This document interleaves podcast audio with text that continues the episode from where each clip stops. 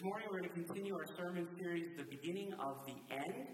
And the bigger context is that in the, in the world of new churches that we see in the New Testament, there comes a time where there's a transition, where all the baby pictures have been taken, and it's time for the church to begin acting in different ways, in more mature ways. And we've been studying through the book of Titus to identify what those methods were in the first century church and then applying them directly to Quinebaug River Church, and then finally to ourselves and our families as well. And this morning's passage is going to be from Titus, of course, and we're going to be looking at chapter 2, verses 1 through 10. And if I had to just kind of summarize those 10 verses that we're going to read in just a moment, I would use the phrase, the measure of a man. Paul is going to share with Titus, in his opinion, what sound teaching actually looks like in the life of a Christian. Now, we know when it comes to guys, especially the measure of a man is usually referring to our physical height, and it kind of matters to guys. Uh, it's important to us. To, we like being tall, we just do. And uh, there have only been two times in my life where I've been truly surprised by my actual measurements. Uh, the first time was when I learned that when I was born, I weighed 11 pounds 3 ounces. I, I was the largest child I've ever heard of. Now, maybe you have heard of larger children. Uh, so to this day, however, that means my mom will walk up to me at different times and just smack me right in the face. I mean, she will just because I deserve it, because nobody has business being that large as a child. Thankfully, our children were not that large, and so my wife has no reason to hit any of us, for which we are all grateful. Over 11 pounds at birth. The second time that my actual physical measurements surprised me was this past Tuesday. I have a life insurance policy which is lapsing, and so I'm renewing that life insurance policy. And so the nurse came to the house, and of course, she drew some blood, and she measured my blood pressure, and then my height and my weight. And I didn't like the way she did it at all. Well, it started off good because I was standing on a carpet in our in our study, and I had my shoes on, and so I thought, okay, this is cool. And so I found out that I'm actually an inch and a half taller than I thought I was. She measured me at 5'11. Never in my life have I been 5'11. I am 5'9 and a half all day long. That's just my height. But according to her measurement, I was 5 feet 11. And I said, well, good, because this is going to work out really well with the whole BMI thing. The problem is that she then took out her scale, put it on the same carpet, and wearing the same shoes and clothes, I stepped on the scale, and I, felt I don't weigh that much. I, that is not my actual measurement. I'm not even tell you what it was. You can just guess. But it was an awful lot. And so what I thought was going to be a very favorable BMI means I'm just slightly under obese, according to her measurements. And so for the second time in my life, I tipped the scales at whatever it was, I tipped the scales and was surprised at my actual physical membership, uh, measurements. The measure of a man. What Titus is going to learn from Paul is what is Paul actually looking for in the life of a believer. And Paul does something that he doesn't do very often in the New Testament, is that he doesn't refer to us as the children of God or the people of God or the church.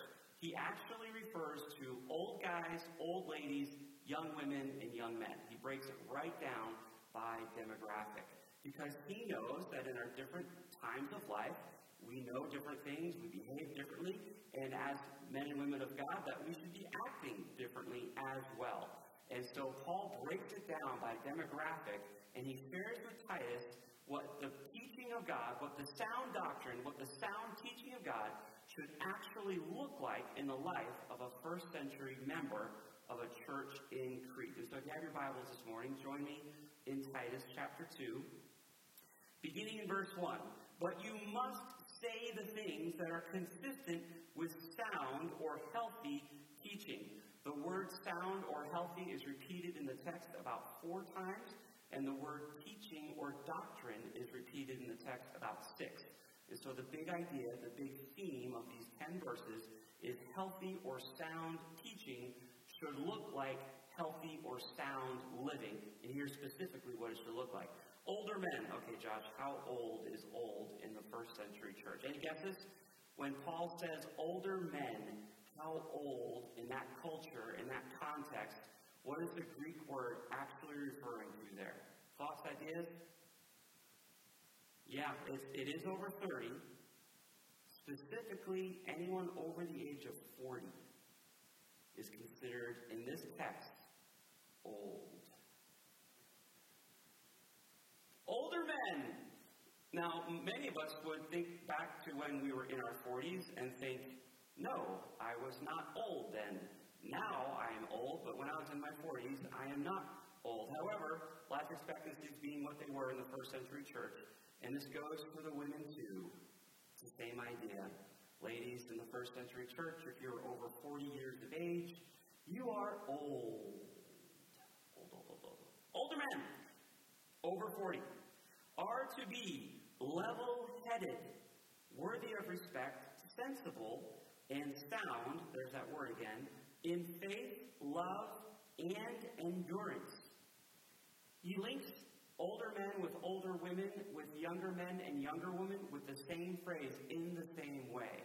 And so it's not that the only people in the New Testament church that are supposed to be marked by faith and love and endurance and level headedness are just the old men. Uh, however, these concepts are to be found in everyone who is a person of faith. That's why he links it in the same way, in the same way, in the same way. You'll see that in the text as well. But when he speaks specifically to older men, guys over the age of 40, these are the things that he would expect to see as a result of healthy or sound teaching. This is what healthy or sound living should look like in the life of an older man. And then, in the same way, continuing in verse 3, Older women are to be reverent in behavior, not slanderers, not addicted to much wine. I don't do this very often, but this is so interesting to me and just kind of funny that I, I'm going to share it with you. I don't normally, I, I, I look into the original languages using software that I have and training and blah, blah, blah.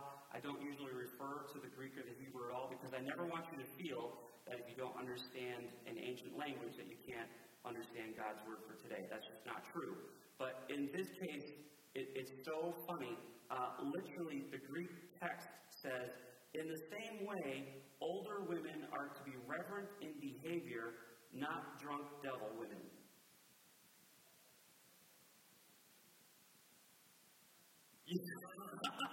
oh, wait, I think, I think these, what? Drunk devil women? Yeah, addicted drunk devil women is, is what the text says. The word that is translated slanderous is the Greek word diabolos. Do the math.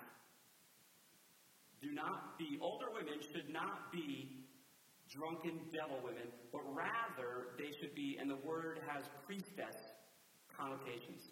Older women should be priestess teachers in the home, not older drunken devil women. Uh, because the job of the devil in the New Testament isn't the, the way his pure evil manifests itself is saying nasty things about people that aren't true. And so Paul is saying is that older women should not say nasty things about people that are not true. If they do, it's like the devil. That's what the devil does. That's his primary evil is the accusation of the saints, right? The slandering of the saints. Saying things that are not true about the saints. So the, the, a woman who has had sound teaching and is living in a sound, healthy way are to be reverent in behavior, not slanderers, diabolos, not addicted to much wine. They are to teach what is good so that they may encourage the young women, women under 40, to love their husbands and to love their children, to be self controlled, pure, homemakers, kind, and submissive to their husbands, so that God's message will not be slandered. Uh, so he goes back to that slander idea, so that people can't say bad things that aren't true about the sound teaching of the gospel. We're supposed to be very careful with our words. And it's not just women, right? In the same way. So this goes for older men, it goes for younger women, it goes for younger men as well. That nobody has the right to slander or say nasty things that are not true about people, but specifically it is commanded directly to the older women because we don't want to give anyone cause to then slander the gospel or the nature of the New Testament church. And then he repeats himself in the same way, verse 6 encourage the young men to be self controlled in everything. Make yourself an example of good works with integrity and dignity in your teaching.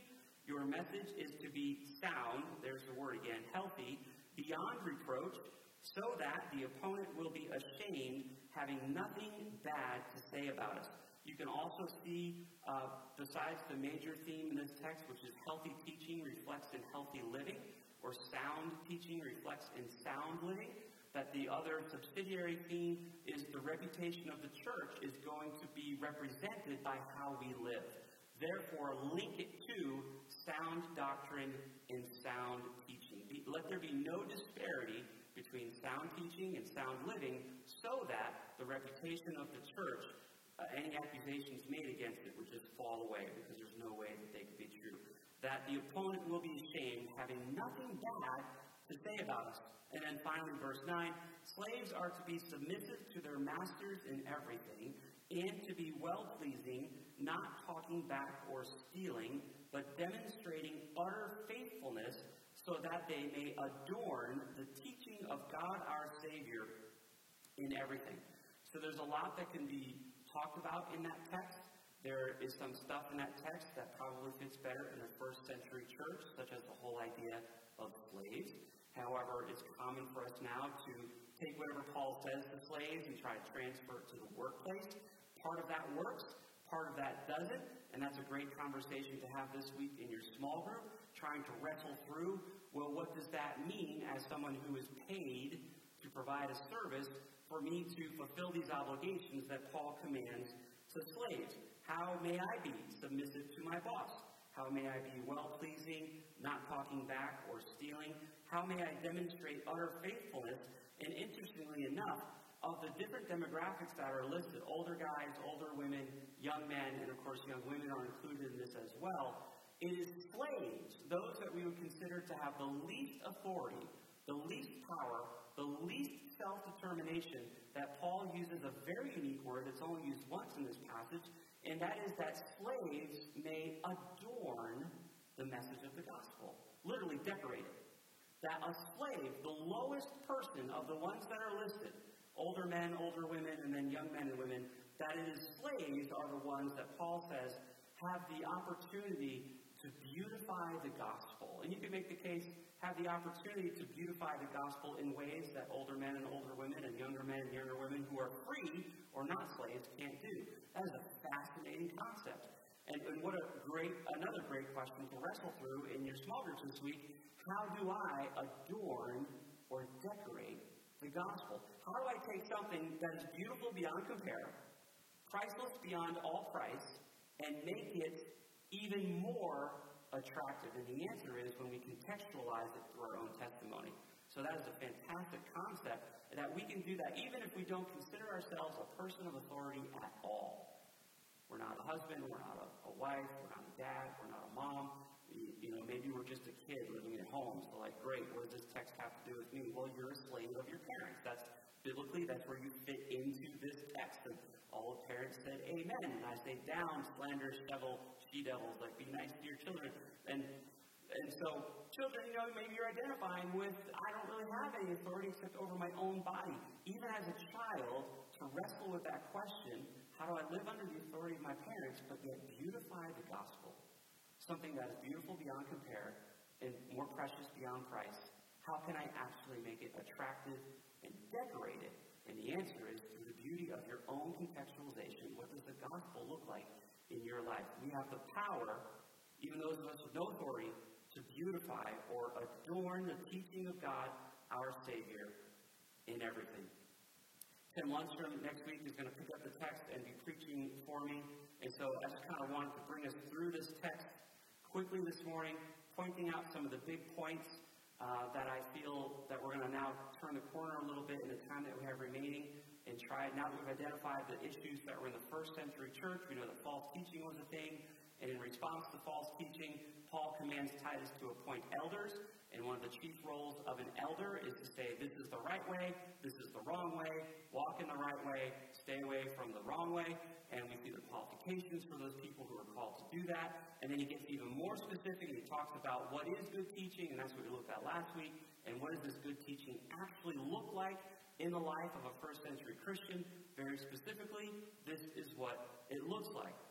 And so now the question for us this morning is what is Jesus saying to River Church? What is the measurement of our church? First of all, what are the things that we're going to measure? What are the things that we look for in a church that's coming up on our uh, fourth birthday? And how are we doing in those areas? And, and, and in those areas, how do we need to end the beginning? That we started off a certain way, and that was great, but now that we're more established in our regular meetings and in our attendance, it's time we've taken all of our baby pictures. What are the things that when we see from this text that we can apply to our own experience as a church plant? I've identified five different concepts, stages, if you will, that we've kind of developed through in a chronological or linear fashion beginning on November 2nd, 2014. And of course, and I'd like to share those five, uh, I call them the core elements of our DNA. If you were to cut River Church into little pieces, you would find that each of these things plays a critical role. And my supposition is, is that if you were to remove one of these pieces, we wouldn't be who we are today. That each of these pieces was a core part of our development. And they, it was, these were things that the Lord led us through, not things that I determined in my wisdom as a pastor that should be a part of our core DNA, this is just how the Lord has led us. And so I'm not saying this is a template for every new church. I'm just saying this is what happened to us. That these are the core elements of our DNA. That if we're going to measure ourselves this morning, looking at year four coming up, we're going to celebrate it on November 4th. How do we measure up in these four, five areas rather, that the Lord has led us through? Now we're looking now at the life of a church, not the life of an individual like Paul was looking at in Titus's case. The first core element of our DNA, we talked about this last week, evangelism and outreach.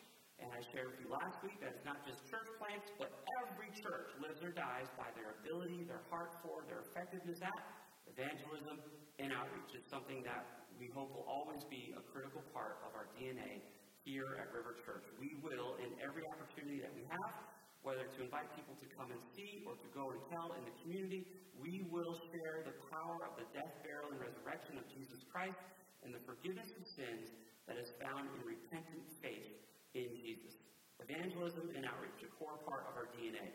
How are we doing in evangelism and outreach? This is an idea that we can measure the measure of a man. If Paul were to write a letter to one of us today about River Church, I'm, I'm saying humbly that possibly he would challenge us in our heart for evangelism and outreach, that it would never grow cold.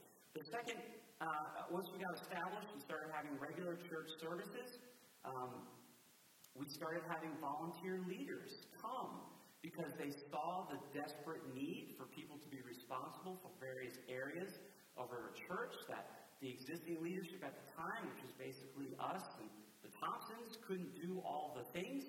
And so we needed help. And so the Lord called different folks in our church um, I met with them just a couple of weeks ago and shared my love for them and, and gave them gifts and just recognized what a blessing they are that uh, God has provided us with leadership here at River Church. Vince leads the worship, the worship team. Tyler and Audrey lead River Kids. My friend Sarah is in charge of keeping track of the books.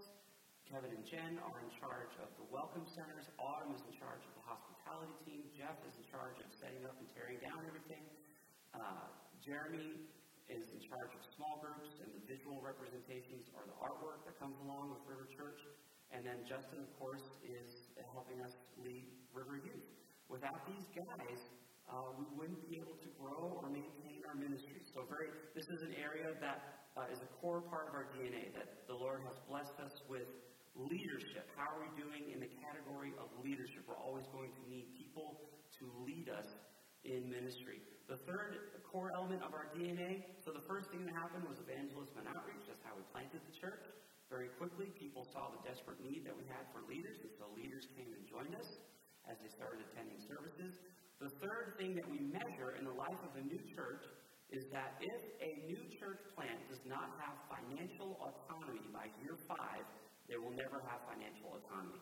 They're always going to need an infusion of capital from other kind hearted individuals or organizations to, to pay their bills. And so, one of the chief metrics of measuring a new church is can they meet their own financial needs from within their own body? Are they financially autonomous? We met that criteria a year ago. For the first three years of River Church, we received financial assistance through the Southern Baptist, through the Baptist Convention of New England. And for the first two years, uh, the Georges received assistance from the church that sent me, High Point Church in Thompson, Connecticut. All that financial assistance ended uh, about a year or so ago, and we've got money in the bank. And so, praise the Lord, we are financially autonomous. But it's an important metric that we should be aware of when you're dealing with a new church. Can we pay our own bills? Are God's saints faithful to actually fund the work of the ministry in their own lives? The fourth dynamic that happened uh, this time last year was we saw the need for consistent youth programming, that it was time to grow beyond just having a Sunday morning service and, and with River Kids, that we had to be providing opportunities for our young men and women to come together and, and learn from each other and have biblical principles and times of fellowship and prayer and fun. And so we started Second Sundays, and we, we bootstrapped it, right? We, we started it just the way we start just about everything else. I identified 12 families that I thought wouldn't tell me no. I sent them letters and I said, I want to send all the children your way once a month. You feed them, and I will keep them from destroying your property and try and impart some godly wisdom in their lives. So that we have some godly input, at least on a monthly basis, so that when families are coming to River Church and they ask about youth programming, yes, we do. And so we started meeting monthly, and the Lord blessed us with Justin, and now we meet weekly at the lifeboat on the property. So God has blessed us with consistent youth programming. If you're going another metric of church health as you plant, is are you able to take care of the kids that God has blessed you with? Not just the little ones on a Sunday morning, but the ones who are making important life decisions as middle school and high school students. And finally, our most recent core part of our DNA is it's time for us to have consistent and regular small groups. It's time for us to have times together where we can pray for each other specifically by name, that we can have ongoing relationships and conversations with each other centered on God's Word, that we can meet each other's needs in times of illness or difficulty or vehicle failures or who knows what can happen in real life, or when you wake up and the basement is flooded. We all have family, and it's not our job as a new church to take the role of our uh, family that God has blessed us with. However, our church family is actually supposed to function like a family. And there are times where the church needs to step up and love one of its own, and the only way we can do that is if we know what's going on a little bit. And so that happens when we are able to share God's word with each other, pray with each other, encourage each other on a week by week basis throughout the month, and grow together as Christians. The five elements of our core DNA.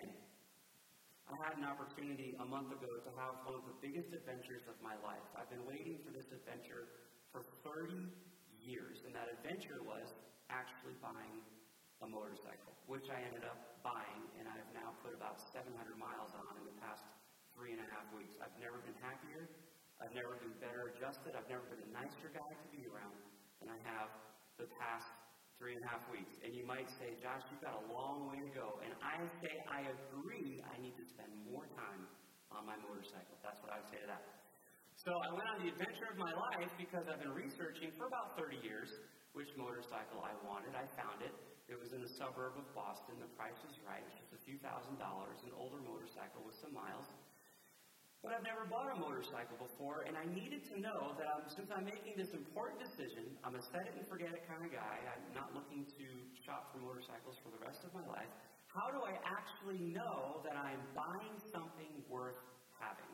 How am I actually going to know that I am buying the motorcycle of my dreams?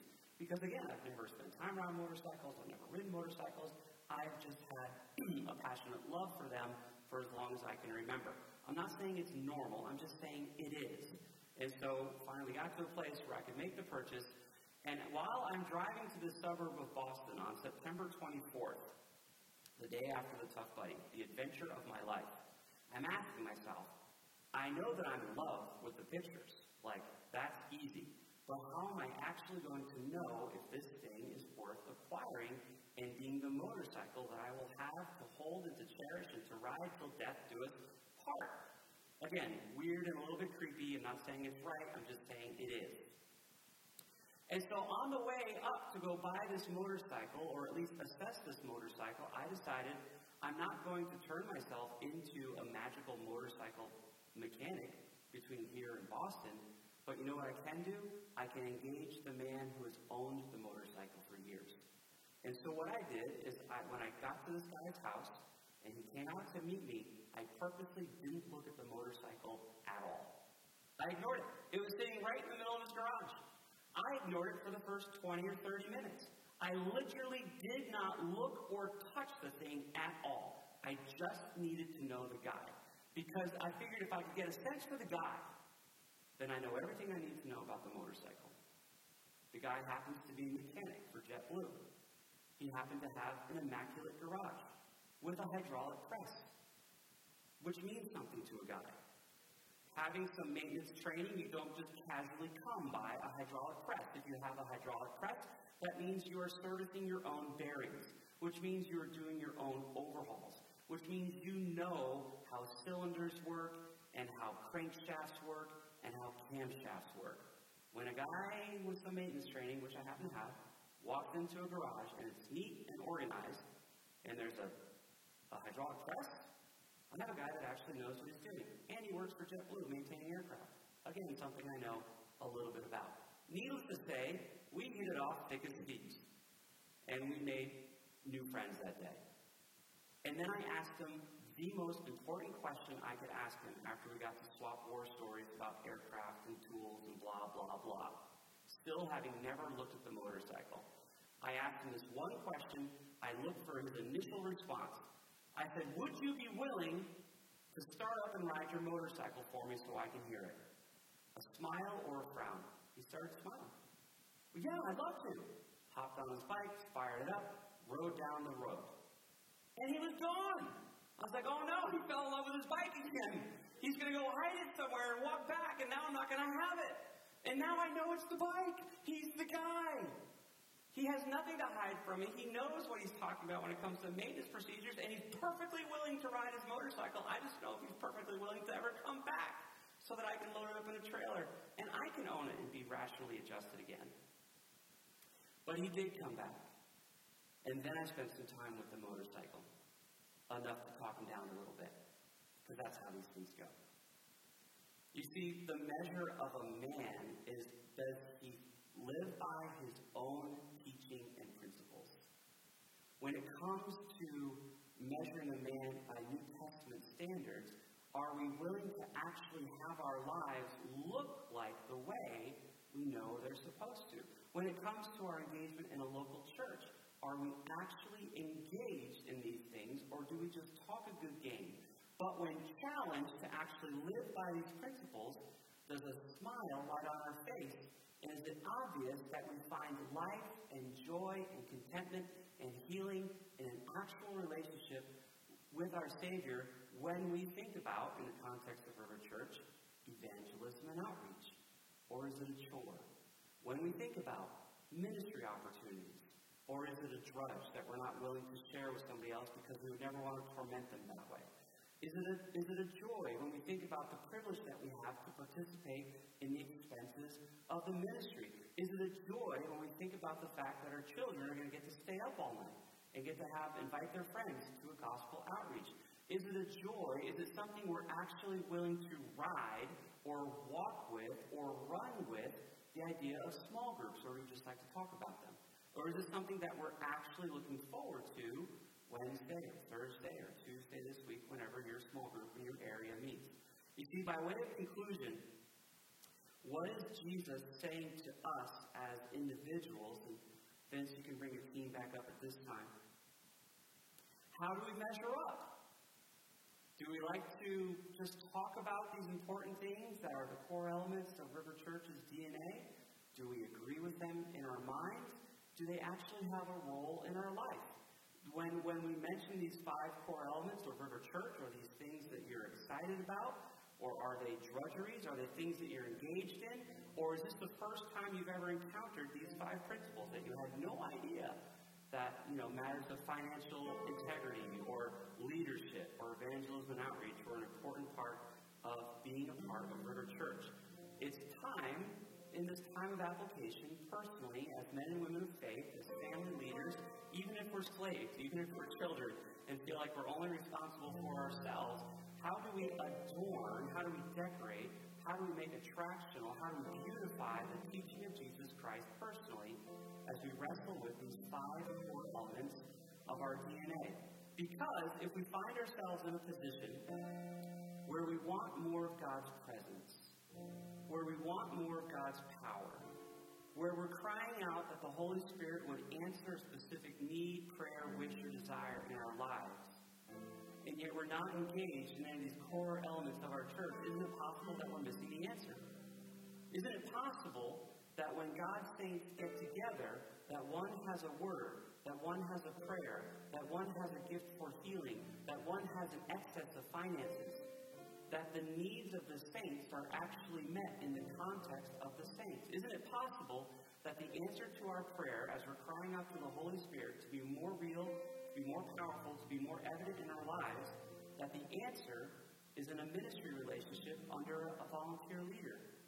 Or is the answer to our financial freedom actually identifying a percentage and honoring the Lord with it? Or is the answer in the context of investing ourselves in young people in our church or in a small group or evangelism or outreach? And I would say, yeah, if we're crying out for the presence of the Holy Spirit in our lives in response to something that needs to be set right, wouldn't the Lord answer that prayer through the context of another person in our church that has a burden to help in the way that we're crying out for?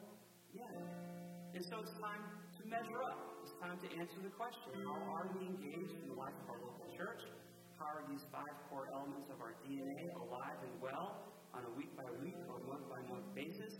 Because the bottom line is there's a need in your life that God is trying to answer in this context, or you're the answer to someone's prayer.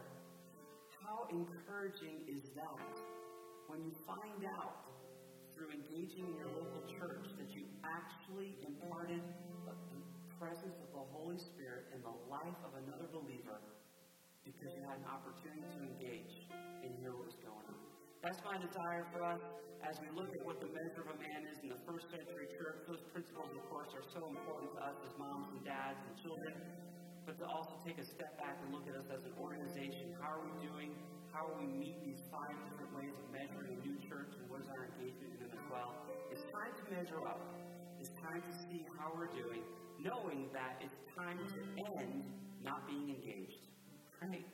We don't have to be a part of all five elements of those core things about River Church, but we do need to be part of some of them, or else we have to ask the question are we a part of it at all? Do we have any hope of having our prayers answered if we have separated ourselves from the fellowship of the saints in these five critical areas? I'm going to wrap up our time together in a brief word of prayer. We'll an opportunity to worship the team one more time. Would you join me as I pray? Heavenly Father, thank you for the guidance that we find in your word. Father, I pray at the beginning of our time together this morning that through the power of your Spirit, we would each feel like we heard directly from you, whether it was in worship and lifting up your name in praise, through a time of prayer, or when we opened up your word and looked through those 10 verses to see what the measure of a man or a woman or a child was in the first century church. Father, would you, through the power of your word and our time together, work in our lives, answer our prayers? Would you encourage us to take a step forward to engage River Church in a new way, specifically one of these five ways that we have found to be so critical in our development as we look forward to the next five years. We ask these things in Jesus' name.